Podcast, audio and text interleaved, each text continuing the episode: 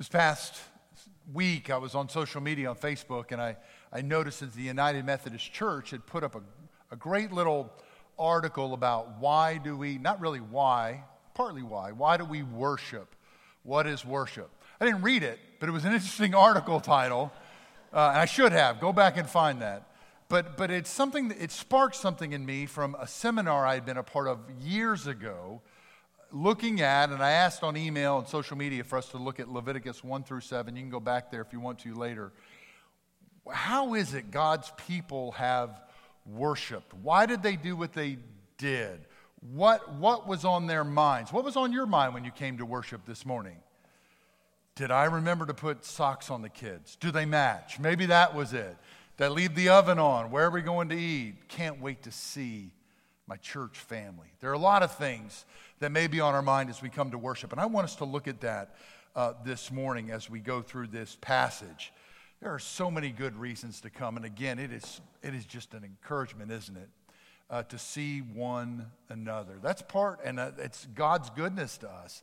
That's why he doesn't say just to get, to get together with one person. There are times where that's just the way it has to be, but it's, it's also why you have come this morning. It's why so many of us are huddled around an iPhone or a, a TV at a hotel if we're out of town. I want to just connect with my church family, as Hebrew says. I don't want to give up meeting together. That's always been the call of God, but it's also been the great blessing that you and I get to enjoy. Um, what is worship? Why do we worship? Paul doesn't say the why here in Romans chapter 12, but he reminds us of a good what. What is worship? Or another good way to understand that is worthship. Why is how is it you and I say to God, you are worthy? Revelations 4:11 says, "You are worthy, O Lord, to receive glory and honor and power. The four basic words for Hebrew, one of the main words means not only just to pay homage, but it means I am face down before my God. I love one of the New Testament words for worship. It means kiss towards heaven. It's that reminder to us that even in the West, we, ta- we sometimes can make uh, uh, uh, worship one of two things. Sometimes we make it too intellectual. I go to worship because I want to hear the word. Good. I pray you do. Just let me get the word, learn more about God, and I'll go out. Part of worship is to be intellectual. And part of it as well, we've done this in the West, is to be emotional. Some of us need to hear that word. It's because it's, it's, it's throughout all of Scripture. Watch David and the emotions he brings before God. Even Jesus' life to see that, that we need emotion in, our, in, our, uh, in the sharing of our affections before God. But this reminder as well is worship's really relational.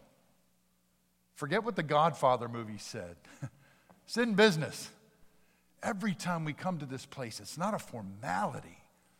We get to meet with God. He is with us and we're with each other. It's always relational. And so Paul here is giving us some of the what, and I love when he gives it to us.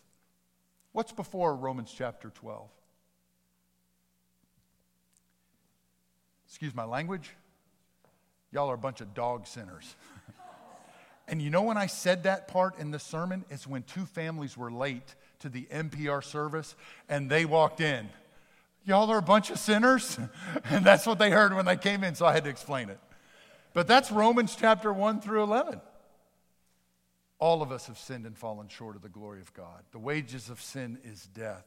But there is a free grace that comes in Christ Jesus where you and I can know salvation. It's not just that our sins are atoned for, but you listen to what he says in Romans 8 and elsewhere. There's a Holy Spirit that can give you power, not, not just to receive what Christ has done for you, but to allow Christ's power to be in and through your life but you were under condemnation. Now, Romans 8 says there's no more, no more condemnation because of Christ Jesus, but you were lost. I was lost.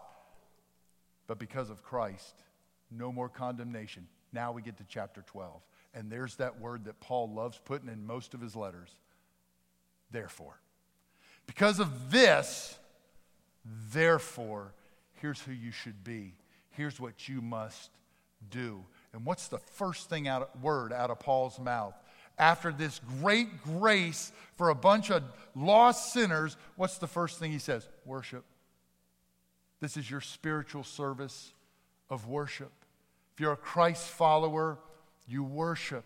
You present your bodies. You, you present your minds. Your will agrees with God's will, which is acceptable and perfect. It's worship.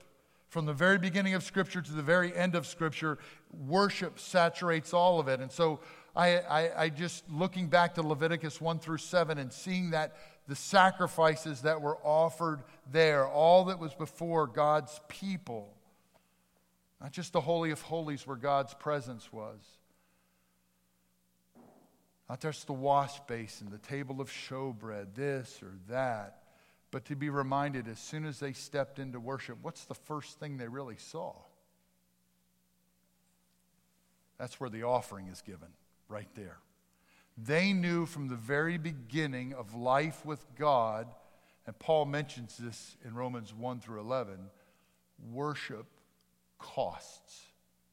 For us to have the relationship that we have with God, it costs God everything. His own Son was gifted to us and, and died for us on His cross.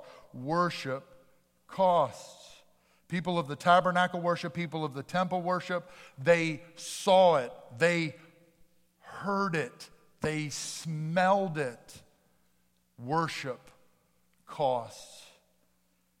Even, even if you read that, you'd have to put your own hand on that gift. The gift that it was even to be slaughtered because it's your sin. They knew that worship cost. That which should have been mine has now been put on this animal. It costs somebody greatly for what I have done and no worshiper came to the temple or to the tabernacle without some kind of offering. Doesn't mean we do that to merit God's favor, don't miss me there, but because of out of his grace and his provision and his goodness, we always come bringing something. And typically and usually it was a burnt offering which was the most costly. Worship costs. David said, "I will not sacrifice that which costs me nothing." And that's, that's the picture you get here if you go back to Leviticus 1 7. Now, listen, it's not just us bringing, this is the goodness. As you look at that, it's a picture of what's going to come in Christ Jesus. And even then, back in Leviticus 1 through 7, okay, God, you want me to bring you all this.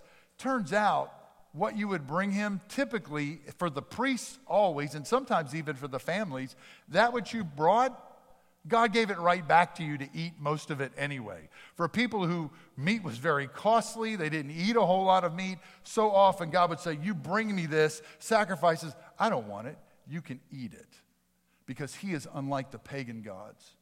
The pagan gods who need to be fed, that it was either your food or some weird ritual you would do, blood or a weird ritual, to rouse them to get to do anything. And God says, I don't need any of that. I want you you come before me, and you always need to come, though, rightly so, with an offering. But it's so like God that when we come to give our very best, God gives it right back.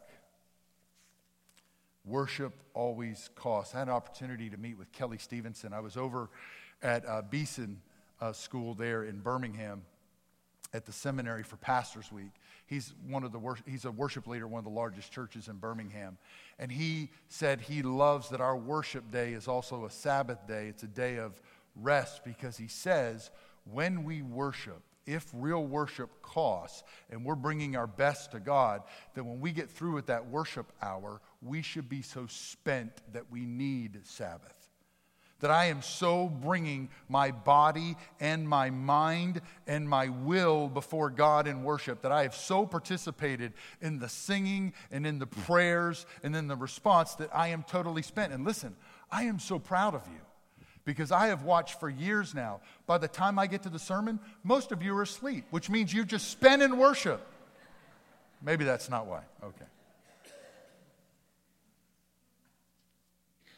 So, what do we need to bring? Now, listen, Romans 12 is a reminder that worship is, and you know this, everything's worship. The way you work is worship. The way you do marriage, worship. The way you spend is worship. The way you do parenting, the way you do friendship, the way you play. Worship is 24 7. But just thinking of this hour when we gather together, as we regather together as church family, how is it we worship? What is it that we bring? Wasn't that the big question, first through sixth grade? Lunchtime? We didn't need economics class in high school. We knew how to trade and barter ever since first grade. Your mom bring make those brownies again? All right, I got I got two pieces of candy for your brownie. We just traded, right? That was the you opened up your Planet of the Apes, your Sigmund and the Sea Monsters lunchbox. That's what I had. Don't judge me. But you open up that lunchbox and you said, "What do you have? What do you have today for worship? What did you bring? What did I bring?" And as we go through Scripture, there are so many things here that, that, that remind us, and I know we're taking a tangent on this Scripture this morning, but how is it you and I bring our spiritual service of worship to the Lord as we gather for worship? And it's, a, it's an important question to ask because I asked it of that PhD scholar who talked for hours about the Levitical sacrificial system, and this is what they this is what they did, and this is how they worshipped. And, and off the cuff, in that middle of those very dry lectures, he ended up saying, Worship is sacrifice. And I just held on to that. And that's, that's where we're going today. All of worship is sacrifice, all of worship costs. So I saw him afterwards and I said, that was great to hear. Worship is sacrifice. What does that mean for us today in the church when we gather together in formal worship? What does that mean for us? And this PhD said, that was it. That's what I got from a PhD. He had no practical, he didn't say anything. Well, and that was it. He had no answer at all. What does it mean for you to bring our bodies and our will and our minds to the Lord in this hour? When we get to that word worship, especially as you see it in the Hebrew, as you see it in the Greek, there's this reminder first that worship really is not something we do out here, but it really is a heart attitude.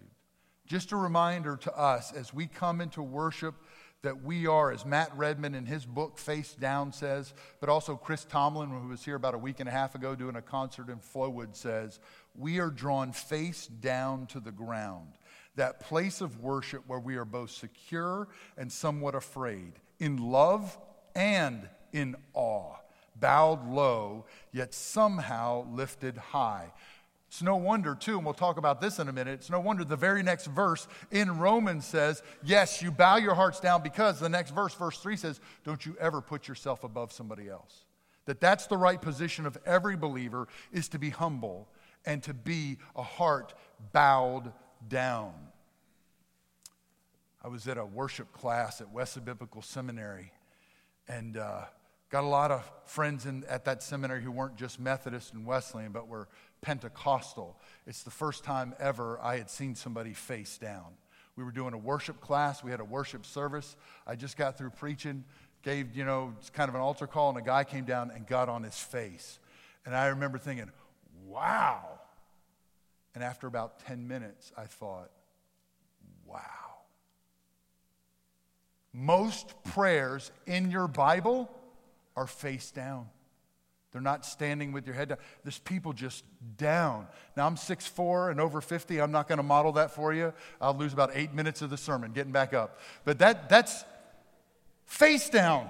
My attitude is I come in, and I love that our cross is, is here as we walk in. When I see how he humbled himself for me, I come in here and it's face down for you. That's first the attitude. And you see it. You see it in the Apostle John or Ezekiel, Moses, Abraham, Daniel, Jesus, uh, Peter, James, face down. I've said this three years ago, but I'll say it one more time. I love that. I think it's when they knew the invaders were coming. Somebody can correct me. But when they knew some pagan invaders were coming, I think that's when they lowered the door. I don't think it was always lowered. But basically, at Bethlehem, where we believe Jesus was born, uh, that door's about four feet high. That's how you get into the church. Because the thought being, not just the worshipers of Christ, but these people who are not of the faith that are about to invade us, uh, if you come to where Jesus was born, you bow. That's the hard attitude that every time you and I come to this place, for all the other good reasons we come. First is a heart. That's at least what this word throughout the Old Testament, New Testament, speaking to God's worthiness, it's, it's a heart put low, that we bow down. But then there's some, just some practical reminders uh, for us as we think about our worship every time we gather. I will never forget the verbal whipping I took over at St. Mark's Methodist Church right out of college when I was a youth pastor there. We were at an evening worship and the offering plate was passed. Now, what, an, what an, a great opportunity to worship. God's people have always given and, and to be a part of God's kingdom work, but also to ascribe wor- the worthiness of God. Yes, that's a great gift. But I remember the offering plate on a Sunday night Vesper service got passed, and I just passed it to the next person. And that person, after they passed it after a few minutes, leaned over to me and gave me a verbal weapon. And I have held on to what she said to me uh, to this day. That was 25 years ago. You never let that vivid example of Christ's offering pass you without giving in return.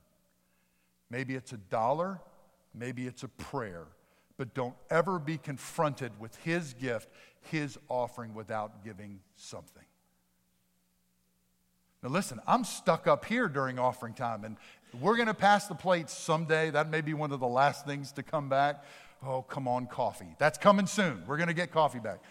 But I'm stuck up here, but you can bet I'm still scared of Miss Sarah over at St. Mark's. So when the plates were passed in my heart, I'm making sure I pray just in case Sarah comes in to check that every time we're, we're touching that plate, Every Sunday morning, we have an opportunity to give because we have been so greatly given to by Christ at Calvary.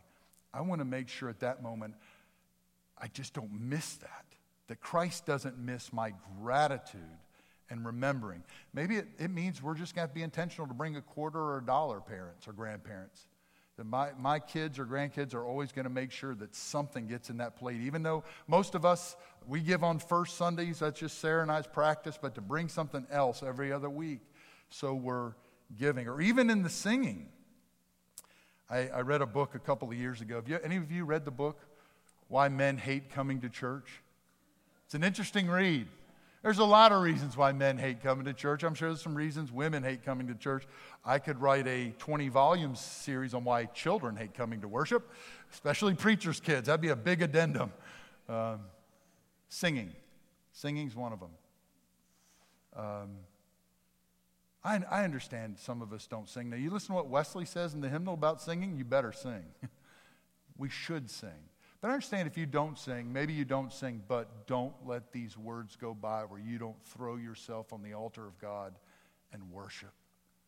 In just a few minutes, we're going to talk about not only that God would receive the glory, but when we get to those words and we sing together or at least read together, He yielded His life, an atonement for sin.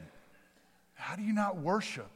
In that. So, so Methodists, we're going to sing loud, as John said, but if you, don't, if you don't worship loudly, if you're not a singer, you can read those and never miss that opportunity to worship. Worship costs. I'm not comfortable with it, I know, but worship costs. Giving costs, maybe singing costs. And I love what uh, John Oswalt said years ago. I don't know if he said it here when he preached, but I heard him say it in Magee when he preached for me there. Where is the altar? As we think about the Levitical system, and they knew exactly where the altar was, right, or the Ark of the Covenant, where they'd spray, put the blood of the sacrifice once a year for the sins of the people, we might say, and, uh, and be rightly so, here's the altar table. But in the Methodist understanding, that's not really what we say anymore. Do you know where the altar table is now? And I love it because of Romans chapter 12. Because what kind of sacrifice are we to have in Romans chapter 12? It was easy when you had an altar table, when you had where you gave offering in the tabernacle or, the temple, you'd kill the offering, you'd put it on the table, and it would stay there. But what does Paul say in Romans chapter 12? It's a living sacrifice. And sacrifices that are alive tend to get up off the table. The Wesleyans years ago says, here it is. It's right here. You know where the altar table is? You, you want to know where the sacrifices are made? Sacrifices of praises? costly giving of, of my life. I yield my life. I yield my, my work. I yield my whatever that may be. I just put it right here at this altar rail. Maybe that needs to be uh, your response today or in the future. Paul will say back in Romans 6:10, Christ died once for all. Matter of fact, the book of Hebrews we've been in in Wednesday night Bible study. Jesus died once for all. Our high priest died for us. But in response, you and I can meet him. You can meet him where you are. But this altar rail is open. Methodists, why don't we use this from time to time? And to say, I am giving you my body, I'm giving you my mind, I'm giving you my will right here. Maybe that's one of the ways we worship. And the last two things. This, this is a word of conviction for me, and I joke about this a lot, but whenever I'm convicted as a preacher, I don't want to experience that alone. If I feel guilty, I'm going to pass that off to you. All right? We can feel guilty together. There are not many tests. Uh, I just had, both my parents are educators, so I've always been real, and, and, my father was my principal for six years, so I was terrified to, to, to not do well in school. So most tests I prepared well for. Uh, many times, every time I'd step onto a ball field, I had done a, at least a week of preparation for that specific team. And I remember becoming a Christian right before high school, and every Friday night I would pull out Romans chapter 40. You set my feet upon a rock and you have made my footsteps firm. I'd be all high and spiritual reading Psalm 40 every time, but then I'd get to the part, now crush my enemies. So, anyway, it wasn't all grace. But that time of getting my heart right so God would crush our enemies. Uh, maybe it's a work project that you are so diligent to always be faithful as part of your sacrifice, your spiritual form of worship. I'm going to work well. I can't count on my hand. I can't how many times I've not walked into a ball game or to a test or something like that without being prepared. But I can't count on my fingers and toes how many times I've come into a house of worship with zero preparation. I just walked in to meet with God, to praise God, and to receive from God. I walked in with nothing. I mean, I, walked in with, I, you know, walked in haphazardly. I was expectant, but I hadn't done anything to prepare. What could that be for you? 30 minutes or an hour before church. TV's off, social media's off, and I'm going to begin to get my heart right. Maybe it means Saturday night. I'm going to set aside some time on Saturday night. Father, tomorrow morning, it's going to be a war, right? Getting my kids dressed, getting, getting all of us to worship, whatever it may be. I want to prepare right now. I want you to know tomorrow, I can't wait to meet with you. Uh, maybe it's throughout the week, there's a set aside uh, prayer time. Maybe you serve on Sundays. You're an usher, you're a greeter. You talk with Lori about playing or singing as your spiritual service of worship. What are we doing to prepare ourselves for worship? And then this last thing, and it's not here, but it is all throughout Paul. I, I know that. But I love what a Christian author said. This isn't unique to me. But I love what a Christian author said about maybe we need to come to this room and forgive lingering resentment. Maybe that's part of our worship as we gather together. I love that that was part of the New Testament church. Before you come to receive communion, you need, if you got problems with you or a brother or sister, you go, you go get right with them first before you come here. I love that that's part of the Methodist invitation. Christ invites to his table all who love him and repent of their sins. But what's the second part? Are you in love and charity with your neighbor? Maybe that's part of our worship, that not only as we celebrate our relationship to God in this place, but that God has given us the body. And as we gather together as the body, if there's any problems that I have with anybody in the body, I'm getting it done. I'm taking care of it before I come into this room where the body of Christ has gathered throughout Leviticus 1 through 7, but here also in Paul, because of this great grace, we're reminded that worship costs. Isaac got that. We'll close with that. Isaac got that. Remember in Genesis 22 when, when he's taken up by his father there at Mount Moriah, that area, and Isaac gets it. He said, Here's wood and fire, but where's the sacrifice?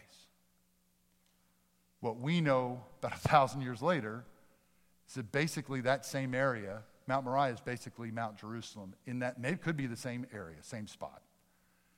That that heavenly Father, our heavenly Father, did not have a ram in the thicket for his son, but that our Lord and his Son Jesus Christ was sacrificed to us. Worship and love always, always cost. Isaac got it.